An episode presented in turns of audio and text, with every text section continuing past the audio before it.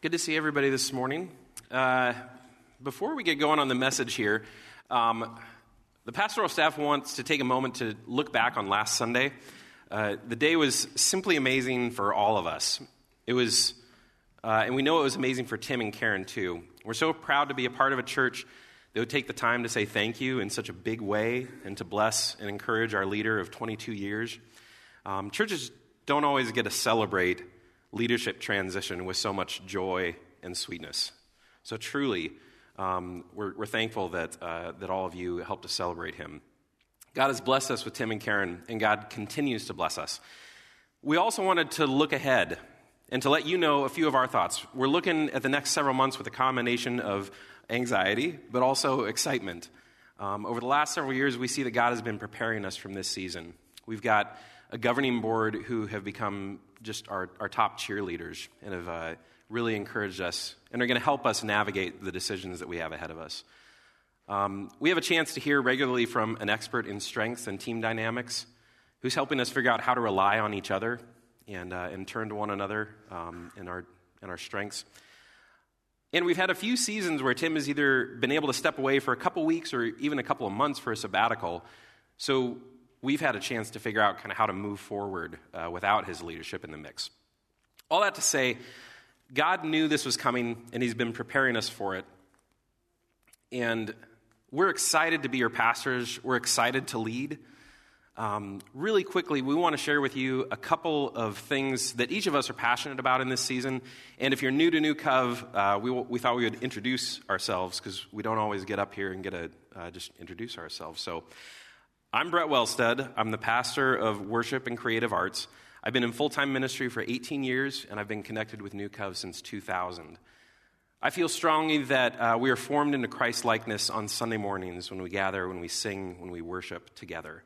And one thing that I'm really excited about right now is continuing to build our online presence.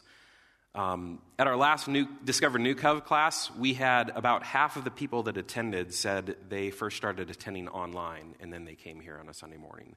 I really think it's a great front door for New Cov, and so I'm excited about that. Troy? I'm Troy. No? Hello. There you go. I'm Troy Heller, uh, pastor of Family Ministries and uh, building superintendent. And uh, we don't have to laugh at everything, guys. Uh, I absolutely love New Cov, and, and I think you know that. And, and I desire to be able to know a little bit about everybody's story because I love helping us to, uh, to figure out where we're gifted and, and how God can use us. Uh, I really love coming alongside of, of children and students in their journey uh, toward Christ. And, and parents, I love to help set you up to be able to be confident and intentional uh, in your parenting. And uh, I've been blessed to also be here at Cov for a long time, uh, like many of us. Uh, in 2003, uh, I got started here, and uh, and here we go. And and right now, it just it feels like we're just we're taking the next step forward. And like Brett and the rest of our our staff here, uh, just feeling confident that together we'll be able to continue to move forward. So thankful for you. So I'm Brent Watson. Uh, I serve as pastor of adult discipleship. And when Brett wrote his down and let me see it, I thought, oh my gosh, I'm going to have to say this. So I've been in ministry for 31 years, um, been here at New Cov since 2010. Okay. Uh, and I think helping people come to know Jesus and learn how to follow him in their daily lives is really kind of what motivates me uh, in ministry. It's what I've been about when I was doing college ministry, it's what I love about being here. Um, I think some of my gifts have to do with uh, helping us think forward and, and long term, but also uh, helping people engage with their stories and think deeply about God and their relationships with others. And so uh, I'm really looking forward to using those gifts in the season to come, and I'm just excited about what's coming for New Cov. Uh, my name is Suze Heller, married to Troy, um, and I've been coming to New Cov actually since 1998 when I was in college. Um, and then when Troy came on staff, I kind of unofficially came on staff. I guess Andrew understands that. Um, That's how that goes. So I've been working with the youth ministry, had been working with the youth ministry since then. Um, I officially went on staff, I'm not even sure, 10 years ago maybe, and then just in the last year um, have started with children's ministry. So that's been super fun.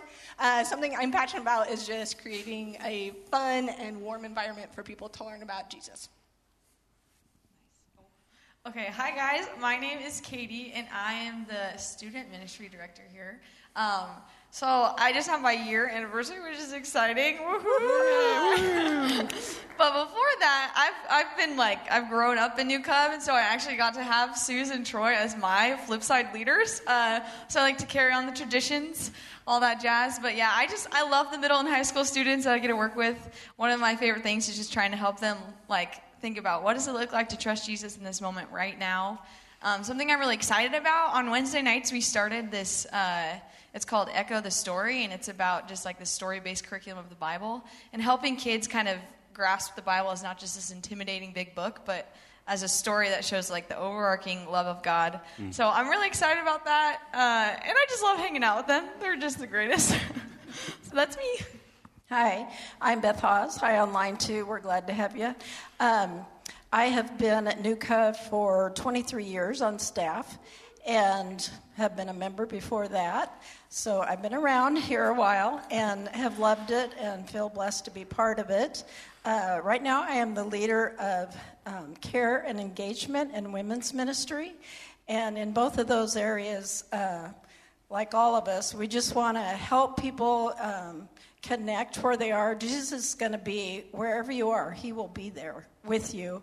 And I just feel like, you know, He doesn't want to just um, make things right. He wants to connect with you and love you and make you His own. And it's the love that we long for is in Jesus. So we want to help you with the next steps of your faith, and we're always growing. Doesn't matter how long we've been a Christian, uh, we can grow in our faith and in sharing our faith, and that's what we want to see happen. So um, a lot of my job right now is trying to connect people and get them to that next step, which is. Um, just part of what our church is built on is growing in Jesus together. And I just want to say, um, Jesus, I really feel like is calling New Cov uh, to come together and take the next steps. And I just want us to say, Here I am, Lord. Mm. Thanks, Beth. So, if there's anything uh, that we can do for you in this season, please talk to us, let us know. Um, as we look for our next pastor, we, we really want to encourage all of you to, to lean in. Uh, we want to build community together we want to serve one another because Jesus first served us. We need you. We love you. And we believe that the best is yet to come. Though we're going to miss Tim's leadership, uh, God continues to lead us, and we're excited to follow him. So we want to lock arms with you as we seek God's will for New Cov. And uh, if you need anything, this is our team, and, and we're here for you.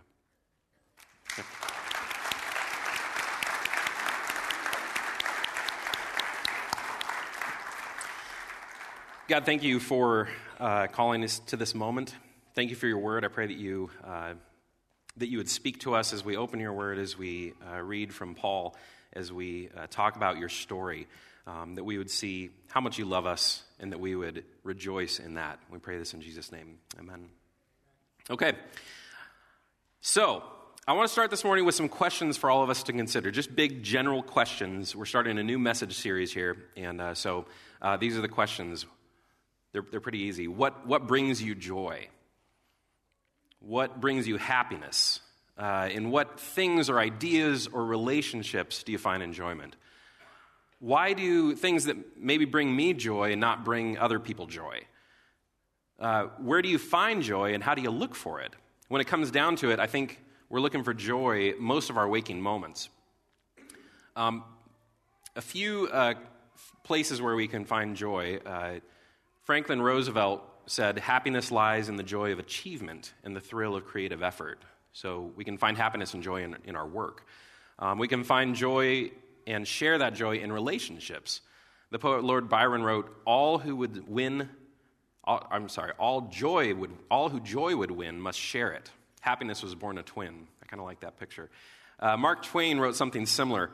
To get the full value of a joy, you must have somebody to divide it with which is another great uh, little piece of poetry from Mark Twain.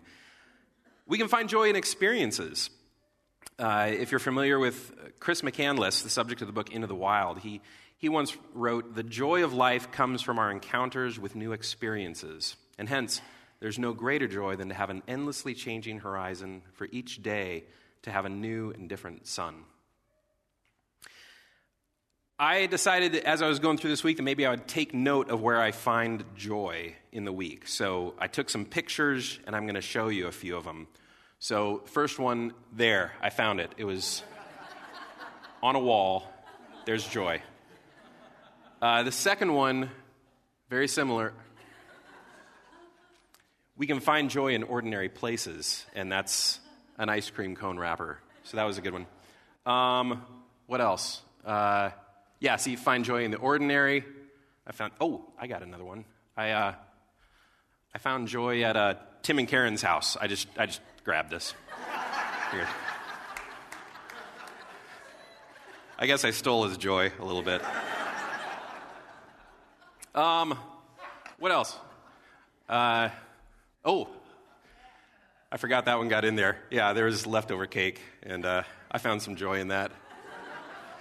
Um, I found joy in uh, this group. We, uh, we took a picture on Wednesday, and uh, I find joy working with them.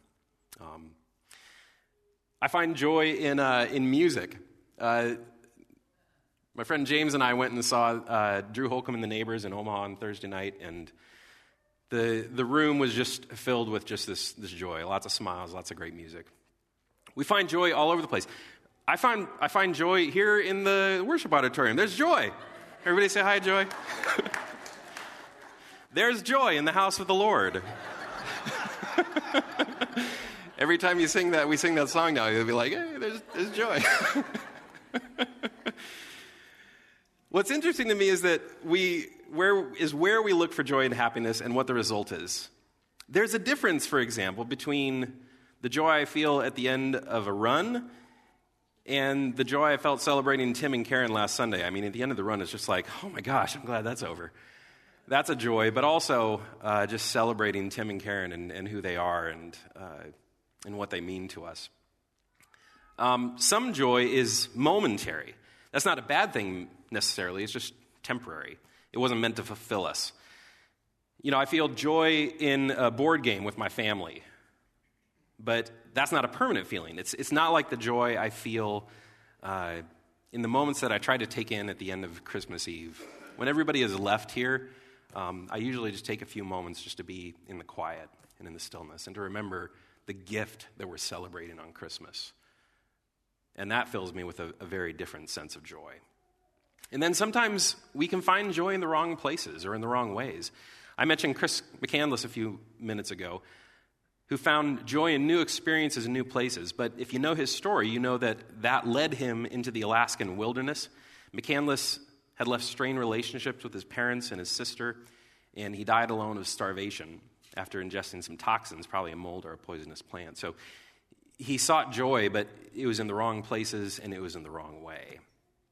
But some joy is deeper, it's more sustained and steady and constant. The Jesuit priest Pierre Delhard de Chardin, and I'm sure I murdered that name, sorry, he wrote, Joy is the infallible sign of the presence of God. And that's interesting to me. That's a different kind of joy, in my opinion. That's the joy that we want to pursue. When we're talking about that kind of joy, we're talking about something that endures. It's not based on what happened today or what we're looking forward to tomorrow necessarily. It's not affected by bumper to bumper traffic or even a death in the family or just uncertainty. It's based on the saving actions of the creator of everything, who we know as Jesus. Our God is a God of joy who invites us to share in his joy.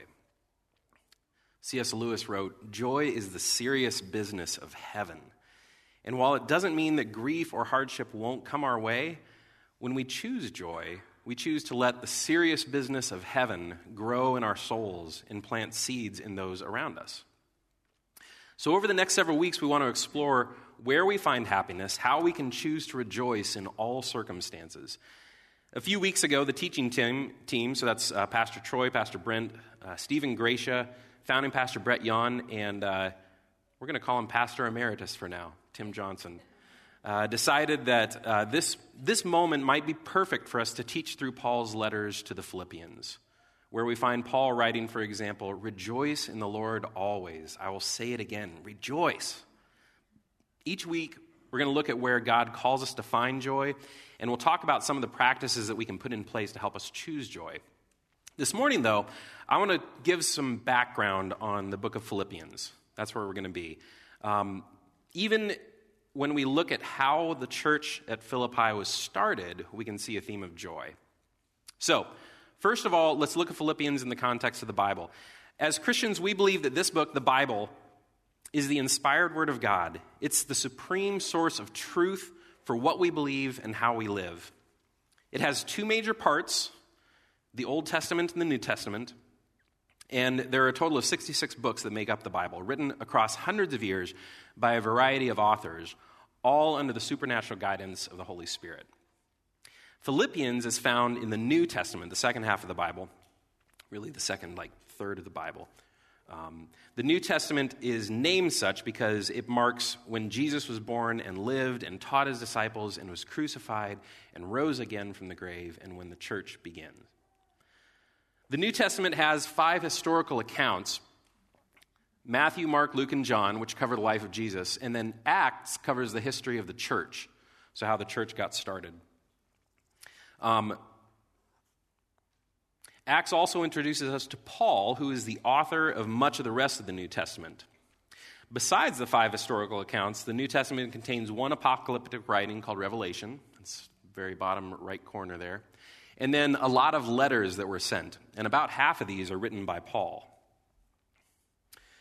Um, Paul, uh, he, he wrote Philippians in about AD 61 at that time, we know from the book of Acts that Paul was imprisoned in Rome.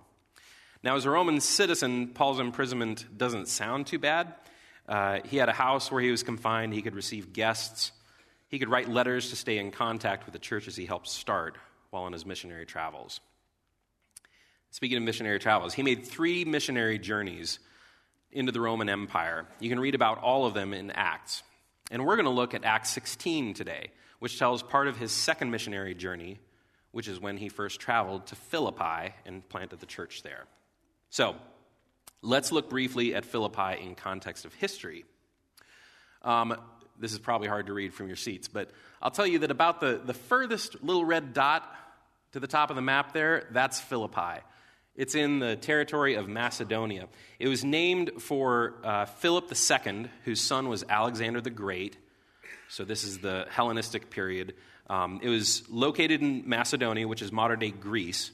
It had mountain ranges to the north and to the east and the west, and it was not far inland from the Aegean Sea. This made it an important city for the Greek Empire. It was a military stronghold, a place of trade and commerce. You can still see the ruins of Philippi today. Um, do you have a picture? Yeah, there we go. Uh, you, can, you can visit these about 150 years before Jesus was born, or around 200 years before Paul wrote his letter and Paul traveled there, uh, Macedonia was conquered by Rome.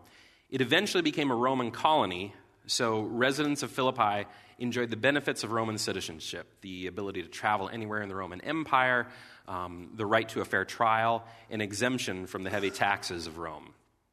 Philippians were proud of their Roman heritage and of their city.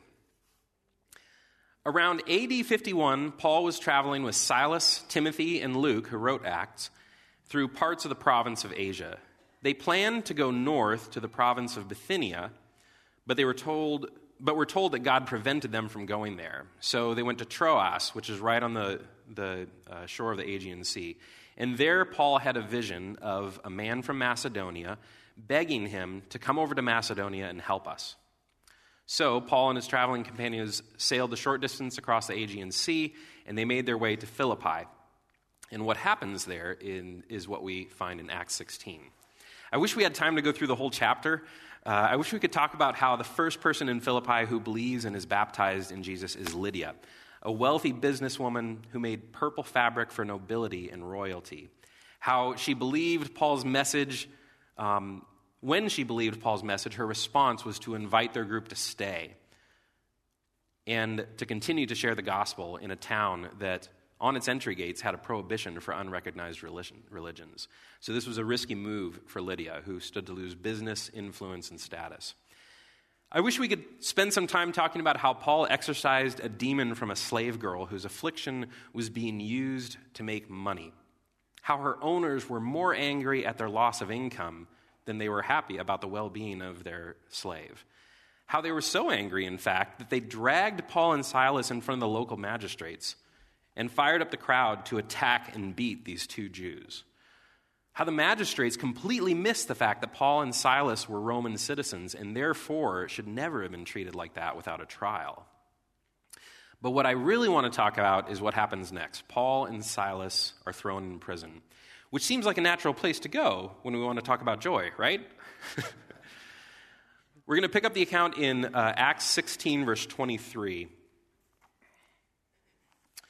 And uh, we're going to we're to see what we learned about joy there. Uh, I'm reading from the NIV this morning, and uh, I don't have the page number for the seatback Bibles, but uh, you can follow along there if you want or on the screen. So, Acts 16, 23, and 24. The, ooh, after they had been severely flogged, they were thrown into prison, and the jailer was commanded to guard them carefully. When he received these orders, he put them in the inner cell and fastened their feet in the stocks. Two things to note, real quick. First, it's interesting that the command was given to guard the two men carefully.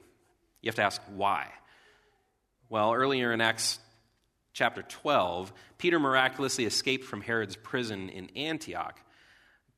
Maybe it's possible that this story of a Christian escaping from jail could have made it to Philippi. Uh, second, the jailer took the command very seriously because maybe he had heard that the guards in charge of Peter when Peter escaped were executed. Or maybe the jailer just knew that the cons- there were real consequences and he didn't want to take any chances. Whatever the case, the jailer put them in the inner cell, which is the heart of the prison, no windows, and he binds them in stocks, which are boards fastened together with iron hinges and locks. Um, it prevented them from moving. So they've been treated terribly, accused of trumped up charges, and now they're bound in a prison cell. Reading on, uh, verses 25 to 34. About midnight, Paul and Silas were praying and singing hymns to God. We're going to come back to that. And the other prisoners were listening to them. Suddenly, there was such a violent earthquake that the foundations of the prison were shaken. At once, all the prison doors flew open, and everyone's chains came loose.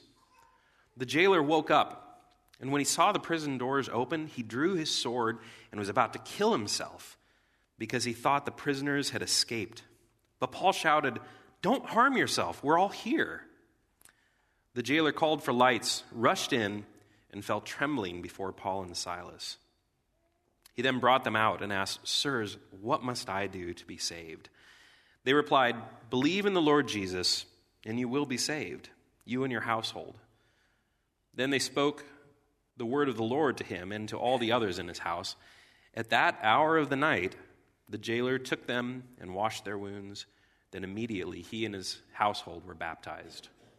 The jailer brought them into his house, set a meal before them. He was filled with joy because he had come to believe in God, he and his whole household. So Paul and Silas have been dragged into the city, into the marketplace, attacked by a mob, beaten by the local law enforcement on false accusations, put into a room with no windows, put in stocks. I mean, I think at this point, I would just curl up into a ball and go to sleep. I, you know, I, I got a cut on my ear the other day, and it ruined my morning. but Paul and Silas, at midnight, after all of this, are praying and singing. I mean, who does that?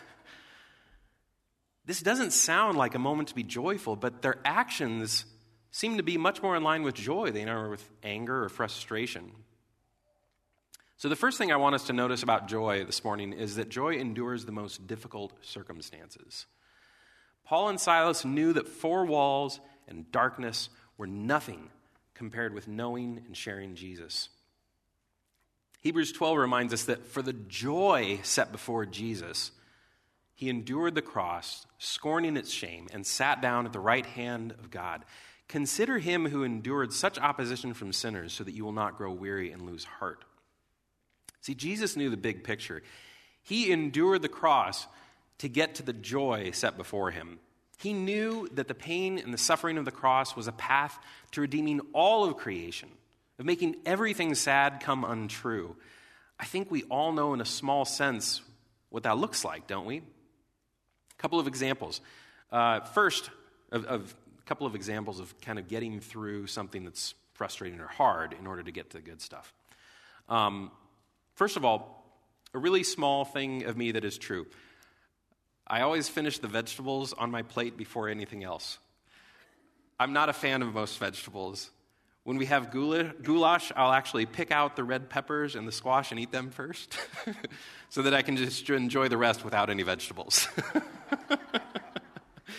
so I endure vegetables for the joy of, well, not vegetables.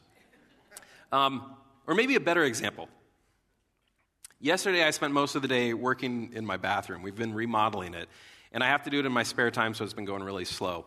Um, and it's, it's, it's really a pain, but in the not too distant future, my three kids will no longer have to come through our bedroom to use the only shower that's left in the house. Um, that's a small joy set before me, and it's the reason I endure vinyl flooring, plumbing, painting, countertops, etc., etc., etc. So, along more important lines, there's a reason that we gather and we sing. Hebrews 12:3 says, "Consider him who endured."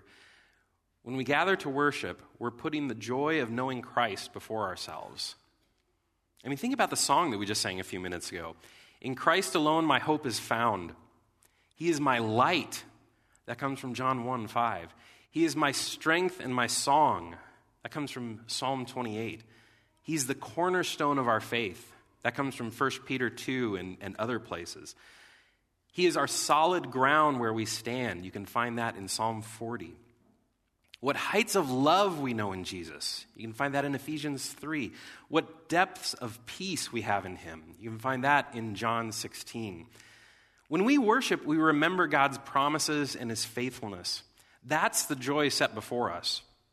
In light of God's word, in light of who Jesus is and all he has done, in light of the Spirit working within us, in light of the hope of heaven, what are stocks and prison cells? What is suffering? What is death? I think Paul and Silas sang and prayed to remember and proclaim the joy of knowing Jesus. Tertullian wrote in the second century of this moment the legs feel nothing in the stocks when the heart is in heaven. And the cool thing here is that the prisoners were listening to them. That word listening is something that I won't be able to pronounce in this moment, which means listening intently. The Greek is listening intently. Whatever Paul and Silas were singing, it had the same magnetic quality on the prisoners that it had on Lydia earlier when she heard the gospel. They wanted to hear more. So much so that when the chains fell off of all the prisoners, did you catch that? not just Paul and Silas, when all of the prison doors flew open, not just Paul and Silas's, the prisoners stayed there. That's the second thing I notice about joy in this passage is that joy is compelling. One of my favorite movies, and a movie that we watch every year, but not until after Thanksgiving, is Elf with Will Ferrell uh, with uh, it's Will Ferrell, the late James Caan, Zooey Deschanel, and um, has anyone seen that? Everybody? Okay, good. Um, the reason that I love this movie is because Will Ferrell's character, uh, his name is Buddy, and he's unwaveringly, almost annoyingly joyful throughout the entire movie.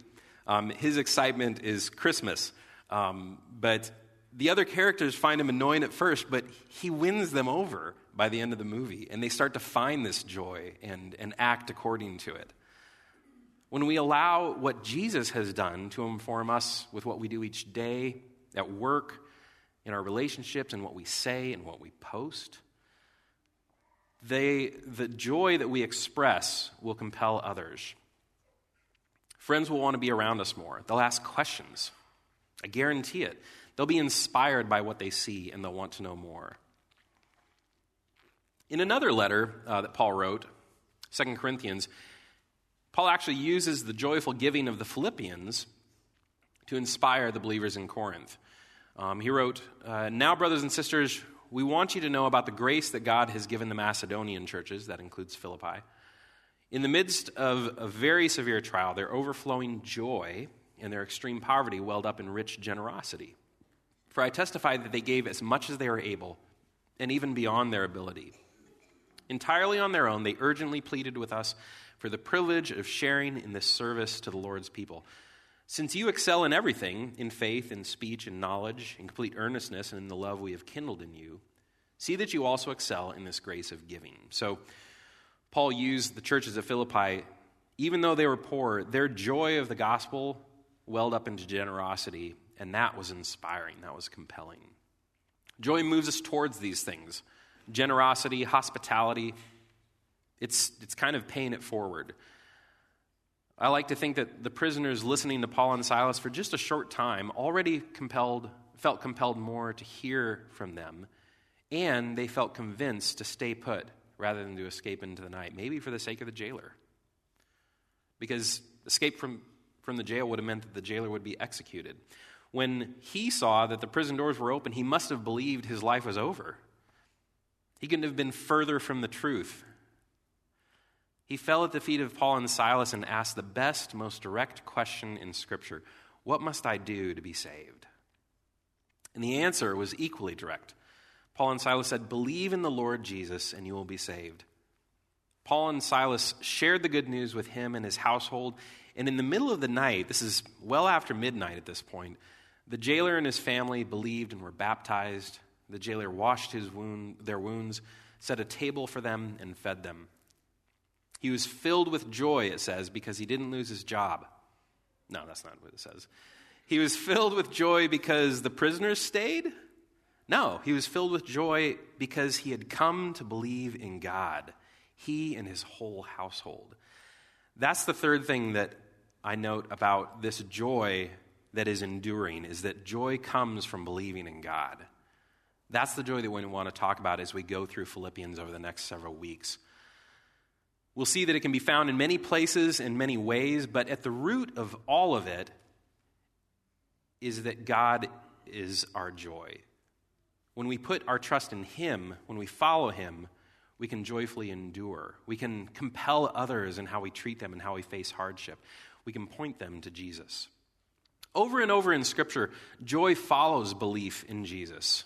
A few examples here in Matthew um, Jesus talks about the kingdom of heaven. He says, It's like a treasure hidden in a field. When a man found it, he hid it again, and then in his joy, he went and sold all that he had and bought that field. In Luke, the disciples, after Jesus' resurrection, they worship him and return to Jerusalem with great joy.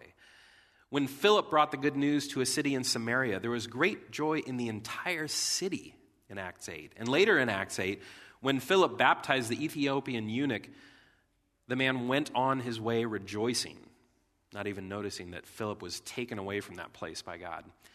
So rejoice in the, in the Lord always. I'll say it again rejoice. If you believe in Jesus, you have reason to rejoice. In all seasons, in all circumstances, rejoice. Now, don't hear what I'm not saying. Joy or happiness is not a litmus test for faith. There are times when we are to mourn. There are reasons to lament, to cry out to God. There are times and seasons when we might need help to find joy. If you're not acting like Buddy the Elf every day, it doesn't mean that you're not really a Christian. I'm just I'm not trying to say just be happier, you know. I am saying turn to the source of our joy. Turn to Jesus. Turn to the Holy Spirit who transforms us from the inside out. The more we look to Jesus, the more these things just happen. These qualities just became, become part of who we are. So I want to wrap up here so the worship team can come on up and. Uh, no, I'm sorry. Yeah, that's right. Sorry. Sometimes I forget the service order of the service that I'm leading. Sorry. Uh, worship team can come on up. Uh, I've got a couple of challenges for you um, New Cov to put into practice this week. First of all, a simple practice. I want you to be mindful of joy as you go through this week. Take notice of what brings you joy, where you find it. And when you feel joy, take a moment to turn that into gratitude. Just a real quick thanks God for the happiness that you feel. The second thing I want to encourage you to do is to read through Philippians at least one time this week. It's only four chapters, it's 104 verses. Interesting uh, note you'll find Jesus or the Lord Jesus or the name of Jesus 51 times in 104 verses. So about half of the verses contain Jesus. Um, so pay attention to that and pay attention to the theme of joy throughout the book. I think you'll see it uh, several times. You could get through this book every day if you wanted to. Um, but I want to encourage you to read that, and as we go through the next several weeks, we're going to talk about some of the themes of joy and where we find it in Philippians. So let me pray. God, thank you. Uh, thank you for Jesus. Thank you that for the joy set before him, he endured the cross, uh, scorning its shame. Thank you that we can look to Jesus and see what it means to, to rejoice in all things, in all circumstances. Thank you for the gift of your word. I pray that uh, when we see it, when we read it, when we hear it, that we would see that how it points to you and that we would go to that source. Thank you that um, in all circumstances we can turn to the source of joy in all moments. I pray that as we do that, God, that you would help us to, to grow, to be more like Jesus. I pray that you would do a work in us, that this wouldn't be anything that we try to accomplish on our own, but that we would trust in your Spirit, that we would trust in how you're moving, and that you would do a work in us. God, help us to be inspired by joy, compelled by joy. Help us to share joy with those around us. We pray this in Jesus' name. Amen. Let's give our offerings at this time and uh, let's reflect on what we've heard uh, with this song.